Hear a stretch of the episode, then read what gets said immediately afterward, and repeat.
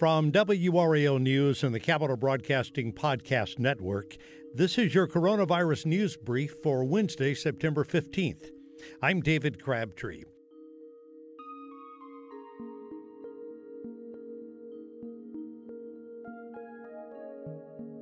Here's the latest on the metrics and trends in our state from the WRAL data trackers.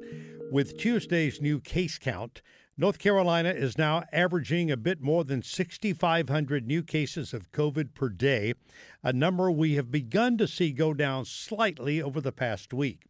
Just under 3,700 patients are being treated in North Carolina hospitals, 685 on ventilators. That's the most we have seen since the beginning of the pandemic.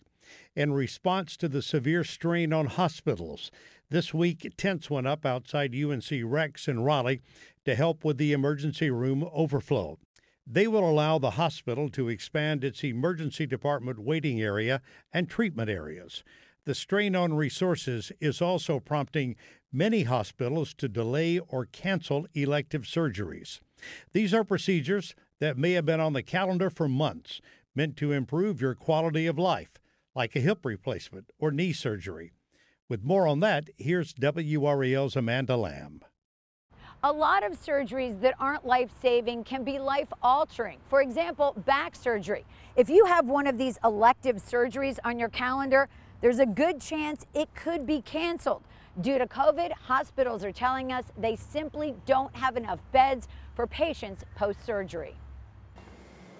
You finally got up the courage to have that surgery you've been putting off. And then? Sometimes 72 hours prior to their surgical date, we're saying, I'm sorry, we can't do that surgery today. And then we're not giving them a date. So, you know, we're canceling it, but we're not able to say, well, this is the date we're going to go ahead and do your surgery. Beds at UNC Health Southeastern in Lumberton are so full with COVID patients, there are no beds for patients after surgery. We have had to make the difficult decision to delay um, elective surgical procedures that require an inpatient bed. For example, so someone that's waiting on a hip replacement or a knee replacement, um, surgeries that require that overnight stay, we're not able to do that right now. We have um, purposely reduced our non emergent surgeries um, that require an overnight stay um, by about 30% at this point. At the UNC Medical Center in Chapel Hill, COVID patients are also taking priority over post surgical patients as far as beds go. But like other hospitals we spoke with, they have a team to decide which surgeries are most pressing. We're absolutely prioritizing the, the emergent surgeries. We're letting the surgeons make those decisions so that we're best serving the patients. But it's hard to serve the patients during this crisis. Officials at UNC Medical Center tell us 86% of their COVID patients are unvaccinated and 93% of COVID patients in their ICUs are also unvaccinated. Those unvaccinated individuals are, are absolutely placing a big strain on our hospital resources.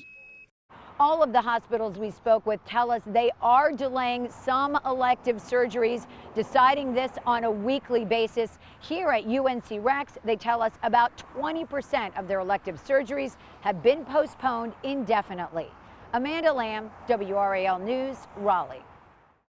And late Monday, Duke University announced the easing of some of its restrictions. Masks no longer required outdoors on campus. A spokesperson confirms they will still be required for large outdoor events like football games. Masks are still required indoors in classrooms and other public spaces. With the coronavirus update, I'm David Crabtree.